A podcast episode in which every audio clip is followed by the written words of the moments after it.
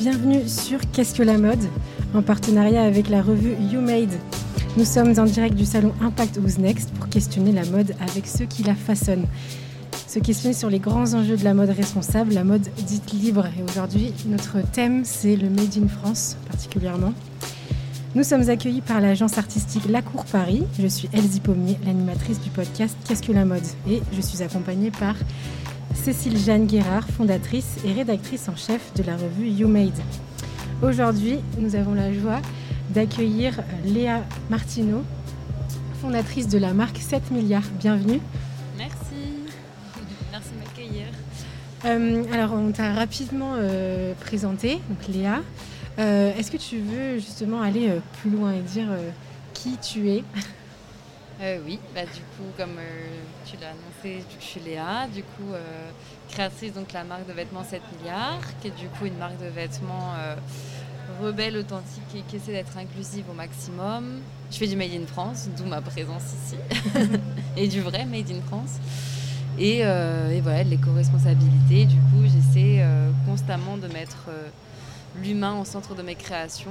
C'est pour ça que je parle d'inclusivité, de Made in France, parce que l'humain, c'est pas que ceux, que, je, ceux, que ceux qui portent mes vêtements, mais c'est aussi ceux qui les font. Mm. Euh, et, du coup, voilà, euh, enfin, on va parler peut-être après On est tous interdépendants, que ce soit le mannequin, la couturière, la maquilleuse, maquilleur, mm. tout le monde, tout le monde. Et du coup, euh, voilà, c'est ce que j'essaie de prôner dans ma marque, puisque j'ai travaillé avant dans la mode. Enfin, j'y travaille toujours du coup, mais pour moi. Et, et voilà, j'ai vu des choses qui m'ont énormément déplu, que ce soit dans la presse ou dans des marques. Euh, beaucoup d'ethnocentrisme, beaucoup de sexisme, beaucoup de racisme. Tout ce qui finit en isme à peu près, je l'ai vu. Et, euh, et je ne faisais que de me plaindre en me disant Mais mon Dieu, mais c'est quoi cette mode? Il n'y a plus de respect, euh, on respecte plus personne. Et au lieu de me plaindre, j'ai décidé de rentrer dans l'action et de me dire ben, essaie de changer les choses à ta façon, à ta petite échelle. Et du coup, j'ai créé 7 milliards. Mmh. voilà. 7 milliards en référence du coup, au nombre que nous sommes sur C'est ça. Si ça n'a pas changé depuis, normalement, on n'a pas passé la barre des 8 millions, mais 8 euh, milliards, pardon. Mais oui, c'est ça. Et hum, oui, euh, du coup, euh, Léa, pour, pour commencer, on introduit toutes nos interviews par cette question, mais tu as un petit peu répondu dans, ta présentation. Pour toi, qu'est-ce que la mode en fait? Mhm la mode, en fait, pour moi, c'est euh, euh, le vêtement, ça on a un pouvoir énorme. Déjà, enfin, si on parle juste du vêtement, on a un pouvoir énorme. En fait, c'est le reflet, de, le miroir de notre société. C'est-à-dire que le vêtement sert à la fois à, lutter contre des combats comme euh, les premières femmes qui ont porté la mini-jupe en Occident, et à la fois il est porteur de préjugés, de stéréotypes. Donc en fait, c'est à nous de choisir qu'est-ce qu'on en fait. Et euh, donc voilà, la mode pour le vêtement, du moins, c'est ça. C'est euh, avec un vêtement, on peut enfin être authentique et qui on est, mais à la fois, on peut renforcer des stéréotypes et des préjugés. Hmm. Donc voilà, c'est à nous de savoir ce qu'on veut en faire. Et, euh, et, voilà, pour la mode, en tout cas, c'est ça qui, qui, me, qui, me, stimule, qui me plaît. C'est vraiment, on a un pouvoir. En fait, ce que j'aime beaucoup dire en ce moment, et ce, que, ce qui est très important pour moi, c'est qu'en fait, on ne se rend pas compte du pouvoir que nous, personnes qui travaillons dans la mode, pas forcément créateurs, mm. créatrices, mais aussi euh, fabricants, euh, façonniers, euh, stylistes, modélistes, tout ça. Mais plutôt ceux qui sont dans l'image de mode, en fait, on a le pouvoir de changer les codes, en fait, parce que en fonction du mannequin qu'on choisit, en fonction de la maquilleuse qu'on choisit, et ben en fait, si on choisit un mannequin qui nous ressemble ou qui va pas forcément être dans les normes de beauté, et ben en fait, si on le fait tous, on va vraiment changer les codes et on va vraiment changer. En fait, on a un pouvoir énorme, c'est-à-dire que les standards de beauté sont définis que par nous en fait. Et encore moi, à petite échelle, mais je me dis que si on, si on crée tout ce petit cercle vertueux que j'essaie de créer, et ben en fait euh, la mode a un vrai vrai vrai gros pouvoir et on le voit en fait aujourd'hui. Pourquoi aujourd'hui on voit plus de personnes, euh, euh, je sais pas, racisées ou avec des morphologies différentes, mais parce qu'en en fait il y en a à un moment donné ils se sont dit ben on a peut-être essayé de changer les choses. Enfin, c'est que Vogue dernièrement qui s'est dit tiens, on n'a jamais fait de couverture euh, avec que des femmes noires, quoi. Hmm. Donc, euh, et on est en 2022. Mais voilà, du coup, on a vraiment ce pouvoir-là, la mode a ce pouvoir et euh, il faut prendre le beau comté du truc et, voilà. Hmm. Et le pouvoir, du coup, porté par des couleurs et, tu utilises souvent le mot étendard? Enfin, souvent. Voilà, je, l'ai vu quelques fois passer et, et c'est justement cette idée justement de euh, représentativité euh, et, et du coup de, communauté aussi, parce que mhm. quand on a un étendard, on, ben, on, se met justement sous le, le même drapeau, en mhm. quelque sorte. Et en parlant justement de drapeau, d'étendard, aujourd'hui notre thématique c'est le Made in France, la France. Est-ce que tu peux nous en dire un peu plus sur toi et l'engagement que tu as et ce que ça veut dire pour toi en fait D'accord. Euh, ben, le Made in France, euh, pour moi, c'est euh, aujourd'hui, en fait, j'oublie même de le dire dans ma communication parce que ça me paraît être une évidence. En fait, tout le monde me dit, mais tu, tu communiques pas assez sur le Made in France bah parce qu'en fait, c'est une évidence à partir du moment où on, décide d'être créateur et créatrice et faire des vêtements bah, qui respectent en fait l'être humain et qui respectent le, les savoir-faire, qui respectent la, fabrication, la conception. Et ben en fait, on est un peu obligé, enfin, c'est pas qu'on est obligé de faire du Made in France, mais en tout cas, y a, ça devient logique en fait. On va pas aller chercher nos tissus à 10 000 km. Il y a un fournisseur qui est là, qui fait des très belles soies. Bah, pourquoi je vais aller le chercher là-bas en fait? Euh, et, voilà, donc le Made in France, c'est vraiment ça pour moi. Et c'est surtout que ce soit de, de tout de A à Z, c'est-à-dire qu'à la fois dans la conception de la, marque, enfin de la marque, de la collection, c'est-à-dire le dessin, le design, le travail avec la modéliste, le travail avec. Euh, la patronnière, tout est fait de A à Z. En fait, le Made in France, c'est pas 1% comme on dit souvent. Ah, mais il suffit qu'il y ait, je sais pas, une partie du vêtement qui soit fabriqué en France pour qu'on puisse utiliser l'appellation Made in France, comme euh, euh, le bio ou ce genre de choses. Et en fait, non, si on veut être engagé, c'est dur. Aujourd'hui, faire du Made in France, pour moi, c'est presque devenu une contrainte parce que euh, on a très, enfin, beaucoup moins de personnes qui sont spécialisées dans des domaines, ils sont restés en France, ou alors c'est des personnes inaccessibles parce que les grandes marques ont euh, le, leur droit de veto dessus. Et puis nous, on est là, coucou. Euh, enfin voilà. Donc heureusement qu'il y a du coup LVMH qui a mis en place leur fameux site on peut récupérer leur fin de tissu. donc là, on a un peu le droit à rentrer dans le grand milieu de la mode. Mais, mais voilà, le Made in France, c'est vraiment ça. En fait, c'est tout de A à Z et c'est que tout soit pensé, fabriqué pour du Made in France et pas parce que euh, c'est bien et c'est commercial. C'est parce qu'en fait, c'est logique d'aller chercher son tissu à côté, d'aller chercher une couturière ici et pas là-bas. Après, demain, si j'ai envie d'aller euh, rencontrer quelqu'un euh, au Sri Lanka parce qu'il a un savoir-faire énorme et que je trouve ça génial, j'ai pas de problème avec ça. Le tout, c'est de respecter l'être humain, d'être sûr qu'au moment où je vais travailler avec lui, la personne, elle est respectée. Il n'y a pas d'appropriation culturelle derrière. C'est pas comme les Anglais beaucoup de pays occidentaux ont fait. On n'est pas allé chercher savoir-faire, hop, génial, mais moi je le récupère et je le fabrique en France. Et puis ça, c'est du Made in France euh, ridicule pour moi. C'est pour ça que tu disais en introduction, je fais du vrai Made in France. Voilà. Je, l'ai noté effectivement, comme s'il y avait effectivement du vrai Made in France et du mmh. faux, entre guillemets, c'est-à-dire des gens qui, euh, qui disent oui, moi je fais du Made in France, mais en fait c'est qu'une petite partie, euh, mmh. comme tu le disais, de la, de, la, tout le processus, de toute la chaîne de valeur en fait qui est, mmh, qui est faite en France. Donc toi, ça a été vraiment par conviction dès le départ et comme tu dis par évidence.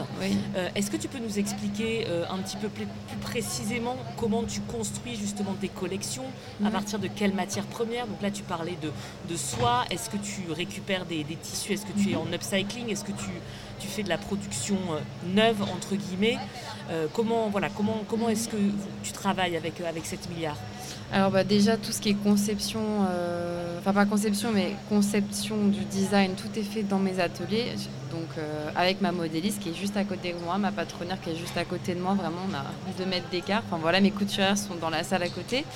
Et il est basé où ton atelier? Il est à Roubaix. À Roubaix. Ah, du coup dans les ateliers, euh, donc c'est au sein du tiers-lieu qui appartient à Fashion Green Hub. Plateau Fertile. Euh, plateau Fertile. Enfin voilà, je pense que vous connaissez on bien. On connaît tous très bien, effectivement. Voilà, mais bon, petite dédicace à eux. Et, euh, et, voilà, du coup, tout est fait euh, là-bas. Et en fait, donc voilà, ça veut dire que. Parce que moi, j'ai travaillé pour des marques où euh, leur façonnier était en Chine. Parce que la maille là-bas, par exemple, était magnifique. C'était une marque qui travaille. Enfin, ils ont des grands savoir-faire en Chine, par exemple. Mais voilà, dès qu'il y avait un. Elle envoyait le dessin, un premier prototype, c'était réenvoyé en France.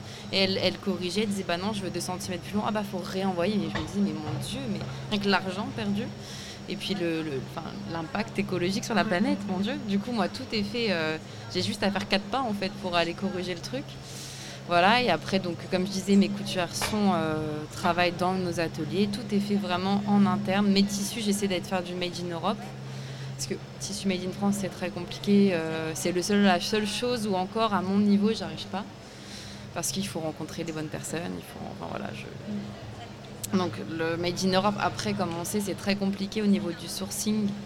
Euh, quand on va chez un fabricant, un grossiste, on leur dit Vous êtes sûr que c'est Made in, euh, je sais pas, Espagne, Italie En général, oui, oui, vous inquiétez pas, mais il faut, en fait, il faut aller chercher aujourd'hui, faire du Made in France, c'est un vrai combat. enfin, ou du Made in Europe, c'est voilà, je veux la preuve par A plus B que ce tissu a bien été fait dans ces usines-là, des usines qui ont une bonne appellation, enfin voilà, qui sont agréées c'est de l'investigation. Il faut aller effectivement vérifier par soi-même pour garantir une vraie transparence aussi dans, mm. dans les produits qui sont créés. Donc toi, tu utilises euh, plutôt aujourd'hui, tu aimerais avoir du tissu 100% français, fabriqué, tissé en France. Mm.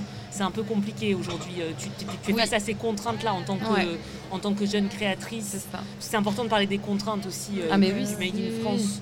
C'est des contraintes, même pour trouver des couturières. Enfin, c'est une bataille où des, des, des, personnes qui ont des savoir-faire. surtout que moi, je viens pas de la mode à la base. J'ai pas des, une famille ou des parents, des connaissances qui viennent de là j'en suis pas, j'en suis très fière qu'ils viennent pas de là, mais c'est pas le problème. Et du coup, euh, voilà, y a pas, je fais pas partie de ce milieu-là. Du coup, pour rentrer dedans, c'est encore plus compliqué. Euh, et, voilà, et puis même tout a un coût plus cher, comme je disais tout à l'heure. Euh, bah voilà, des fois je reçois des mails, bah voilà, si tu fais ça en Syrie ou en Libye, bah, ça va te coûter, je sais pas, 20 euros tes 8 vestes, alors qu'en France c'est Enfin, si je fais faire par mes coutures, c'est 120 euros, quoi.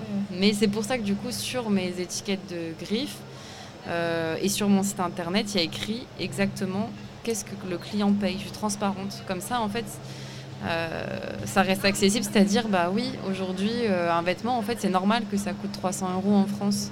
Mais parce que je respecte toutes les personnes qui font partie en fait de la fabrication, je les paye au prix juste et j'ai une, transparence dessus. Après, la personne fait un choix, c'est-à-dire, ok, je sais que la couturière elle est payée 50 euros, je trouve ça assez, pas assez, c'est pas super, j'achète pas. Mais au moins, moi, je sais que de mon côté, j'ai pas. Euh, je, je, cache rien, même euh, mes bénéfices, tout ça, je le dis. Par exemple, se dire quoi, mais 50 euros de bénéfices? Bah ouais, parce qu'en fait, derrière, euh, je dois payer mon loyer, enfin voilà, quoi. Enfin, tout ce que quelqu'un qui a monté un business fait. C'est les, réalités économiques. Voilà. Et c'est vrai que.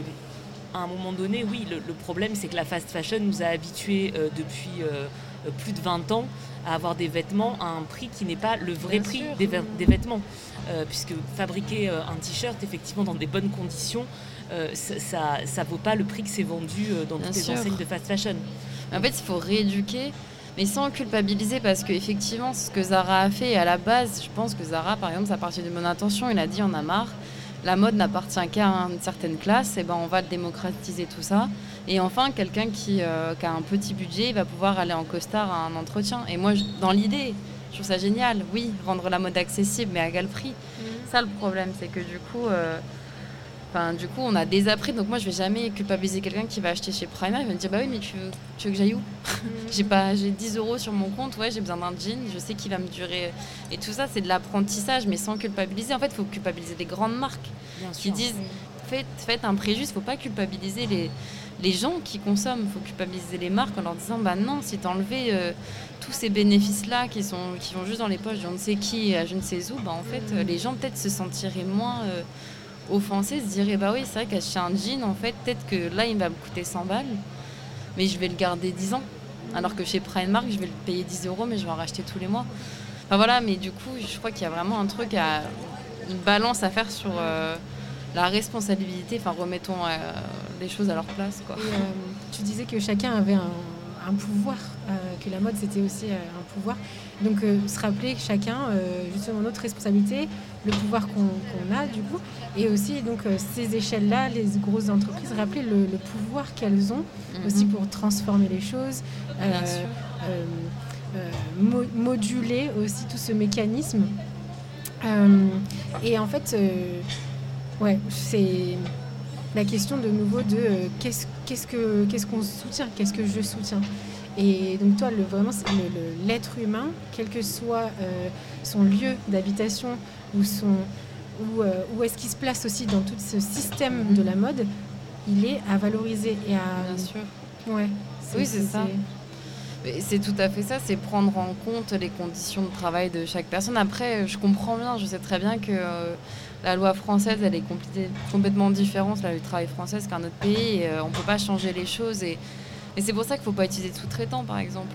Parce que c'est ça qui fait que les H&M, ça, se cachent derrière ça, ou LVMH, ou j'en sais rien. Ils se cachent en disant oui, mais non, on savait pas, parce qu'en fait, on a sous-traité, sous-traité, tout. Voilà. Et eh ben non, bah, en fait, si tu fais faire direct et que tu envoies tes, tes, employés direct voir les conditions, bah, là, tu, tu sais. Donc arrêtons de sous-traiter pour payer moins cher et, sois plus transparent et, et, direct dans ton truc.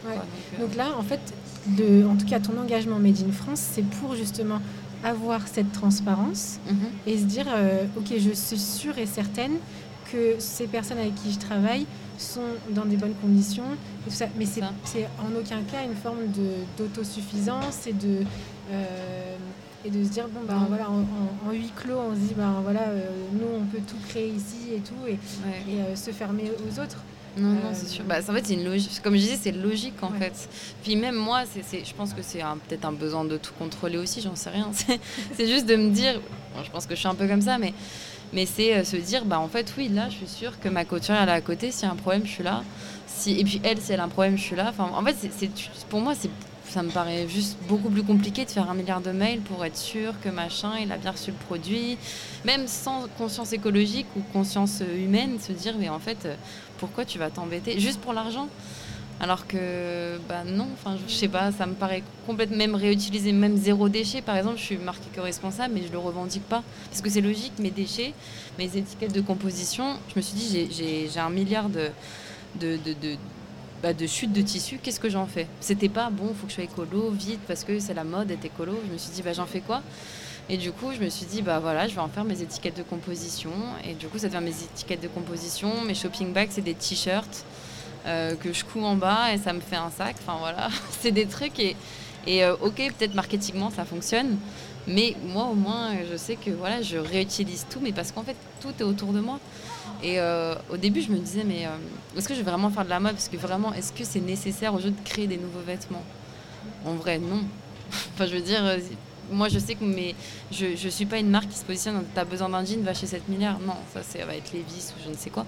Moi, c'est un, achat coup de cœur. C'est pour ça que je parle de le vêtement est un moyen de s'émanciper ou de s'affirmer. Et du coup, moi, c'est là, la mode, on n'arrêtera jamais de créer du vêtement comme on n'arrêtera jamais de faire de la musique, de l'art, de c'est un truc qui est, qui est, oui, c'est l'expression de soi en fait, et du coup ça c'est ok, mais le faire dans les bonnes conditions quoi. Après, c'est vrai que par rapport à ce que tu dis, je trouve ça très juste et très intéressant parce que, euh, en gros, il y aurait suffisamment de tissus, de vêtements aujourd'hui pour, euh, pour habiller tout le monde. Et c'est vrai que euh, la production de nouveaux vêtements aujourd'hui, euh, ça, questionne beaucoup. Et en même temps, comme tu dis, il y a ce côté euh, créativité, ce vecteur d'expression mhm. Mhm. artistique et créatif qui est très très fort mhm. au travers du vêtement. Donc toi justement, Qu'est-ce que, donc, qu'est-ce que tu, tu revendiques Là, on va plus parler de, des vêtements que tu crées et l'histoire qu'ils racontent. qu'est-ce que tu crées comme vêtements? Alors, Bah, du coup, si je peux parler juste du concept, en fait, euh, tous les ans, je choisis une égérie ou en égérie. Et euh, du coup, c'est cette personne-là qui va influencer complètement la collection. Donc, bah, bien sûr, après, euh, on va pas se mentir, je garde mon style parce que bon, c'est difficile de m'en détacher. Mais, voilà, et en fait, du coup, par exemple, cette année, ma collection s'appelle Brexit. Et je me suis, du coup, je choisis une égérie, mais pour son énergie. Après, je pense que si, bien sûr, je vais pas mentir, il doit y avoir Peut-être que physiquement, la personne m'a impacté, je sais pas. Mais en tout cas, j'essaie de pas me dire, OK, il me faut une personne femme, euh, homosexuelle, raciste, j'en sais rien, ou une personne tatata, ça m'est égal. Mais du coup, euh, voilà, je la choisis comme ça parce qu'il y a une énergie, la personne dégage quelque chose qui me plaît. Et je la choisis. Du coup, il s'avère en tout cas que, que cette. Euh, que c'est donc elle s'appelle Sun, Sun Dari, petite dédicace à toi. Et du coup, en fait, euh, moi, je, travaille sur son parcours et son parcours. Donc, elle est née au Sri Lanka, mais arrivée très jeune en France. Et euh, voilà, elle a, elle a développé euh, du coup, elle est, donc c'est une artiste, donc elle a tout ce côté très très rebelle, très engagée, très tout ça. Et en fait, je me suis dit, mais, mais voilà, moi, je vais aller chercher du coup, qu'est-ce qui s'est passé au Sri Lanka? C'est quoi l'histoire du Sri Lanka? Et en fait, du coup, j'ai découvert, bah, du coup, c'était une ex-colonie anglaise. Euh, et, voilà, j'ai travaillé sur l'histoire du Sri Lanka, autant sur les savoir-faire, parce qu'en broderie, en teinture, ils sont juste euh, dingues. Euh, et, voilà, mais du coup, en cherchant, malheureusement, je me suis rendu compte, même si j'en savais un petit peu, que du coup, il y avait des, beaucoup d'appropriation culturelle. Et j'avais envie aussi de travailler sous cet angle-là. Il s'avère que bah, ça a matché. Et du coup, je me suis aussi rendu compte que le mouvement punk en Angleterre a été des grands, grands alliés en fait, de la libération du peuple de, l'Inde et de tous les pays limitrophes, dont, voilà, dont le Sri Lanka. Et en fait, voilà, du coup, c'est pour ça qu'on voit beaucoup de tartans, on voit beaucoup parce que c'est des codes punk, euh, on voit beaucoup du coup de jeans délavés parce que du coup, c'est, euh, je m'inspire et je ne m'approprie pas, j'espère en tout cas, euh, la teinture. du Sri Lanka et en même temps je reprends les codes punk et je me dis bah oui ils déchiraient leur veste ils dessinaient dessus bah voilà je vais faire un petit allégé d'eux je reprends les broderies et, voilà et tous ces mouvements qui ont servi à, aider le pays à se le Sri Lanka et les pays des Indes à, devenir euh, indépendants, parce qu'aujourd'hui c'est pas vraiment le cas. Mais... voilà, du coup ma collection, mon vêtement, c'est ça en fait, c'est juste un, c'est un manifeste en fait physique. Enfin, c'est pour ça que je dis marque objectrice de conscience, ma marque, parce que c'est, voilà, elle est à l'encontre de euh, de la façon dont on, doit, on doit penser et concevoir un vêtement. Quoi. C'est, sûr que finalement, des fois, je suis plus dans le concept. Enfin, je crois que même les gens qui achètent pour ma marque, ils me disent souvent j'achète pour le concept parce qu'on a envie de porter euh, des vêtements qui revendiquent qui on est, euh, qui, qui dénoncent des choses, qui voilà, ben, en fait. Euh, après, je reste dans un grand savoir-faire et tout ça, je suis très à cheval là-dessus, mais, Et qui en plus de ça valorise du coup des savoir-faire. Enfin, je, voudrais revenir aussi sur cet aspect. Tu disais, j'espère que je fais pas de l'appropriation culturelle, mais en fait, quand tu parlais déjà de ta façon de d'aborder le Made in France, il y a des personnes qui font de l'appropriation culturelle française. Ben, par exemple, quand on se dit euh, euh, je fais du Made in France, mais je ne fais pas du vrai Made in France. Euh, il y a des personnes, ben, du coup, ils jouent avec cette culture de ben, le savoir-faire français, ça donne une bonne image et tout ça. Toi, justement, tu, dis bah non, fait, je fais du vrai Made in France. Et les savoir-faire que tu découvres, redécouvres, révèles, en fait, il y a ce respect, ce vrai respect. Donc, on est loin de l'intention d'appropriation culturelle, c'est justement de hmm. valoriser, d'aller à la rencontre, d'écouter. Là, c'est basé sur un témoignage, par exemple. Oui, après, c'est, euh, moi, la, la, question, elle a été compliquée, hein, l'appropriation culturelle, parce que bah, on la découvre. Et puis, du coup, au début, je me disais, mais tout est appropriation culturelle. Et puis après, j'ai réfléchi. C'est en fait, c'est selon l'histoire du, du, pays dans lequel tu es, en fonction de la France, vu qu'on a un pays qui a. Enfin, c'est des rapports de dominant-dominé, en fait. Donc, en fait, bien sûr que, par exemple, un Sri Lankais qui va euh, choper les savoirs en Inde, bah est-ce qu'on va parler d'appropriation culturelle? Je ne sais pas, j'en sais rien, je ne pense pas, parce que du coup, il n'y a pas de rapport dominant-dominé, ou alors j'en sais rien, peut-être je dis des bêtises. Mais, euh, mais voilà, toute la question, elle est là-dessus. Et, euh, et, voilà, par exemple, à un moment donné, je voulais acheter, j'étais en contact avec une usine de fabrication artisanale de teinture au Sri Lanka qui faisait des batiks. Euh, et, la question s'est posée, on m'a dit, mais dis donc, euh, t'as pas l'impression que c'est un peu euh, l'appropriation culturelle? Du coup, en allant chercher, en fait, l'appropriation culturelle, c'est aussi, par exemple, je vais aller acheter des tissus là-bas, je les paye au prix dont ils me disent, je sais pas, 10 euros la coupe. Mais en fait, c'est vu que je suis une marque occidentale française, donc moi, je vais avoir plus de notoriété et plus d'impact par ma condition et mon pays et tout ça, euh, qu'une marque par exemple sri-lankaise qui reprend exactement les mêmes tissus, qui fait aussi des coupes et tout ça, bah, en fait là on peut se poser la question de l'appropriation culturelle. En fait, du fait de mes privilèges, des privilèges de ma marque, en fait, euh, là, euh, ou alors il aurait fallu que je fasse une collaboration. En fait, je me suis dit, bah, dans ces cas-là, pour qu'on soit au même niveau d'impact et de, du coup de richesse, euh, bah, en fait, il faudrait que je, mette autant à l'honneur euh, ce créateur ou enfin de, tissu que ma marque. En fait, et là, collaboration. C'est pour ça que maintenant les marques, elles font plus des collaborations et non des. Euh, je prends un tissu, je le mets dans ma marque et en fait, je sais très bien que parce que c'est, je vais pas citer des grandes marques, parce que c'est un tel. Bah, du coup, ça va beaucoup mieux marcher. Alors que si la même marque exactement fait la même collaboration, enfin, utilise le même tissu, mais c'est une marque sri-lankaise, bah, en fait, elle va vendre beaucoup moins parce qu'en fait le marché va être, il est aux occidentaux. effectivement, nous, euh, euh, au sein de la revue Made, on a pas mal réfléchi à cette question de l'appropriation culturelle. Et en fait, il y a quelque chose d'assez simple qui ressort. Et, justement, c'est là qu'on voit que tu n'en fais pas. Parce qu'à partir du moment où tu dis j'espère que ce n'est pas, mm. c'est que tu as conscience et que tu cites aussi euh, ces inspirations, ces références. Et en fait, un des premiers éléments de l'appropriation culturelle, c'est le vol, en fait, sans mm. citer euh, le, donc par exemple, c'est dire bon bah voilà, une marque va prendre, comme tu disais, euh, euh, des batiks sri lankais, mais ne va pas du tout dire que c'est des tissus qui sont fabriqués au Sri Lanka, que mmh. justement ces tissus-là portent ce savoir-faire immatériel, donc ce patrimoine immatériel qu'est donc la, confection du, batik, à partir du moment où tu le cites, où tu, cites tes sources d'inspiration, etc., c'est plus de l'appropriation culturelle, c'est mm. une hybridation vertueuse. Et à un moment donné, tu participes aussi à un enrichissement, tu participes aussi à la mm. valorisation de, ces savoir-faire. Oui, parce que du coup, il n'y a plus de rapport dominant-dominé. Et puis, l'idée, c'est de, répartir les richesses. C'est-à-dire que si moi, je gagne autant en, travaillant sur le Sri Lanka, parce que c'est. Euh, les gens voient aimer un peu tout ce qui est euh, pays sri-lankais, parce que voilà, ils se sentent. Enfin, j'en sais rien. en tout cas, ça convient à ma cible clientèle. Bah, l'idée, c'est que la personne à qui je, avec qui je travaille, elle est autant de. soit autant médiatisée que moi. Enfin voilà, en fait, l'idée, c'est, c'est pas que euh, reconnaître aussi leur savoir-faire, c'est aussi dire, bah voilà, il y a ça, maintenant, il faut aussi euh, euh, que d'autres marques se disent, bah voilà, on va valoriser aussi ces, je sais pas, cette entreprise-là, il faut qu'elle grandisse, elle va grossir, et au sein même de son pays, pas grâce à la France, pas grâce, c'est vraiment... c'est pour ça que je dis, c'est vraiment un rapport d'égalité, en fait, hein, de et de, du coup de mettre, de mettre en valeur euh, donc, euh, toutes ces cultures. Mm. Euh, donc là, on, a commencé avec la, enfin, le, savoir-faire, enfin, les compétences techniques françaises, enfin, Made in France. Et puis là, on arrive dans les inspirations. c'est d'autres cultures qui t'inspirent et tout ça. Mm. Et donc, l'idée, c'est de savoir valoriser, savoir jouer, savoir s'inspirer des uns des autres, mais tout en s'enrichissant les uns les autres.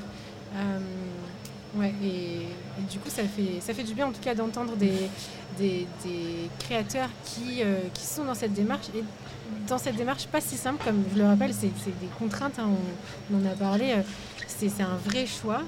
Euh, donc, ben, merci pour ce, témoignage. Moi, j'avais juste une, dernière petite question avant qu'on conclue. du coup, est-ce que tu as déjà tes collections sur la base d'un ou une égérie que tu choisis, c'est euh, à quelle euh, euh, périodicité? Est-ce que tu fais deux collections par an? Est-ce que tu n'en fais hmm. qu'une? Puisque effectivement, on voit bien que dans tous les nouveaux modèles de mode et de jeune création, l'idée d'avoir deux saisons par an, c'est énorme. Enfin, ça, c'est aussi en train d'être repensé. Toi, comment tu te positionnes par rapport à ça? Et pour, en venir à la, question finale que je voulais poser, est-ce que voilà, tu as déjà l'idée euh, de, ta prochaine, euh, de ta prochaine collection euh, ou, pas encore? Parce qu'une collection, ça peut vivre plus de six mois, moi j'en suis convaincue. voilà. alors, j'essaie d'en faire une tous les ans, parce que justement, je suis contre le fast fashion. Donc, euh, voilà, je pense qu'une collection, ça prend du temps à, fabriquer, donc ça prend du temps à communiquer, puisqu'on sait qu'en plus, il y a six mois d'avance, il faut, euh, avec la Fashion Week, machin, enfin bon, ça c'est tous les trucs de la mode. Donc ouais, moi, c'est vraiment une fois par an. Et puis, en fait, le truc, c'est que bien sûr que là, j'ai des envies d'aller travailler avec certaines personnes, enfin, c'est sur certains sujets, mais euh, je veux pas trop me laisser influencer. Je sais que, par exemple, le Japon, en ce moment, ça m'attire à mort, parce que je me suis beaucoup euh, inspirée du déconstructivisme japonais, de tout leur, euh, leur savoir-faire sur les teintes. Enfin, j'ai hâte, si ça peut. Mais bon, je vais pas du coup aller choisir, tiens, la personne m'a l'air japonaise, je vais aller travailler avec elle, alors que ça se trouve, l'énergie va pas être bonne, quoi. Donc j'attends quand même que ça vienne à moi. Et puis ça se trouve, ce sera, euh, ce sera je sais pas, une, une bretonne qui va me dire, punaise, mais c'est génial, la broderie, enfin voilà, j'en sais rien, c'est vraiment. Je sais pas encore. Oui, encore sur, sur la collection actuelle et puis tu verras en fonction des rencontres. C'est la combienième collection euh, Deuxième. Deuxième, ok. Donc il y a encore des belles choses à, ouais. à ah, faire et des belles rencontres. Eh ben, Merci et, euh, pour ce témoignage. Est-ce qu'il y aurait juste des ressources peut-être pour des, que tu pourrais nous partager pour ceux qui sont euh, des créateurs ou des des jeunes créateurs qui sont dans la même démarche que toi, mhm. des choses, euh, des lieux ou des euh, sites internet qui t'ont des, des livres, des films qui toi t'inspirent et que tu voudrais mhm. recommander justement euh, à nos auditeurs. Ben, déjà le tiers-lieu, Fashion Green Hub. Plateau fertile, Parce que du coup, on peut tout faire là-bas. là, eux, ils valorisent vraiment le Made in France, puisque tout peut être fait dans les ateliers, enfin dans leur lieu. après, il y a le livre noir de la mode d'Audrey Millet, pense que vous connaissez aussi, qui est euh, très inspirant pour justement apprendre à se déconstruire et à déconstruire la mode et la reconstruire surtout. Mm. Euh, après, il y a euh, un philosophe, qui, enfin, le petit livre s'appelle La philosophie de la mode, qui est, j'ai oublié le nom. Georges Simmel. Georges Simmel, qui a été écrit en 1915. Ah bon? Bah, Là, c'est un italien, mais du coup, c'est Puccino, je crois. Ah, ok. Et du coup, bah, c'est un livre, il faut un dictionnaire à côté, mais, euh, mais vraiment, il, apprend en fait à, philosopher sur la mode, à mm. tous les aspects. Bah, justement, en fait, pas l'aspect juste fabrication, c'est aussi pourquoi on fait de la mode, qu'est-ce qui nous active, et donner un sens aux produits concrets. Mm. Et après, euh, c'est déjà pas mal. Aller rencontrer les gens. Ouais, surtout, surtout euh, respecter les personnes avec qui on travaille, se respecter mm. soi et les autres. Les modèles aussi, beaucoup. En tout cas, tu as cité deux références, donc Plateau Fertile et le Livre Noir de la mode, qui sont dans euh, le troisième numéro d'Ubmade. Voilà, ah bah c'est bien de voir que ça converge. les auditeurs connaissent aussi. Euh, merci beaucoup. Bah, merci à vous. Merci beaucoup Léa. À très bientôt. À bientôt.